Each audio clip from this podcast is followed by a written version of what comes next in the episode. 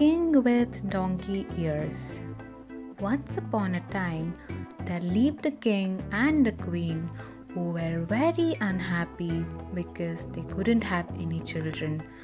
They decided to go deep into the woods and meet the three fairies the beautiful fairy, the intelligent fairy, and the wise fairy.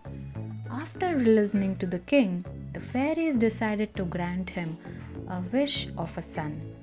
The beautiful fairy said, My wish is that your son will be the most handsome of all men. Then the intelligent fairy said, My wish for your son is to be very, very smart. And then came the wise fairy who said to everyone's astonishment, And my wish for the prince is for him to have the ears of the donkey.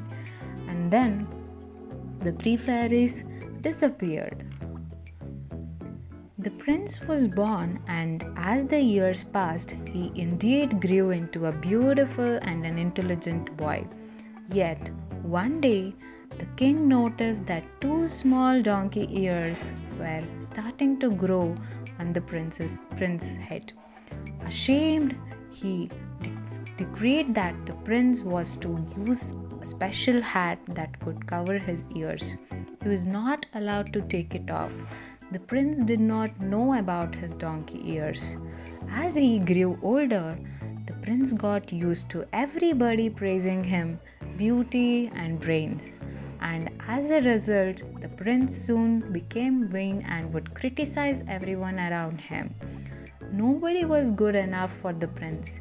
He thought that he was the only perfect man in the whole kingdom. The next day, the king decided to call the royal barber as the prince's hair had grown very long. When the royal barber took the prince's hat off, he was surprised to see the donkey's ears. The king quickly said to him, If you tell this to anyone, I will send you to the prison for life. So the barber cut the prince's hair and kept the secret. Prince got very sad after knowing about his donkey ears. Several days passed, and Baba could no longer keep that secret to himself, so he decided to leave the village and walk out to the meadow where he dug a hole deep in the ground and into it he yelled, The prince has donkey ears! The prince has donkey ears! Feeling relieved, the barber went back home. Soon thereafter, a reed field grew up that ground, and every time the wind would blow it, it seemed to whisper, The prince has donkey ears, the prince has donkey ears.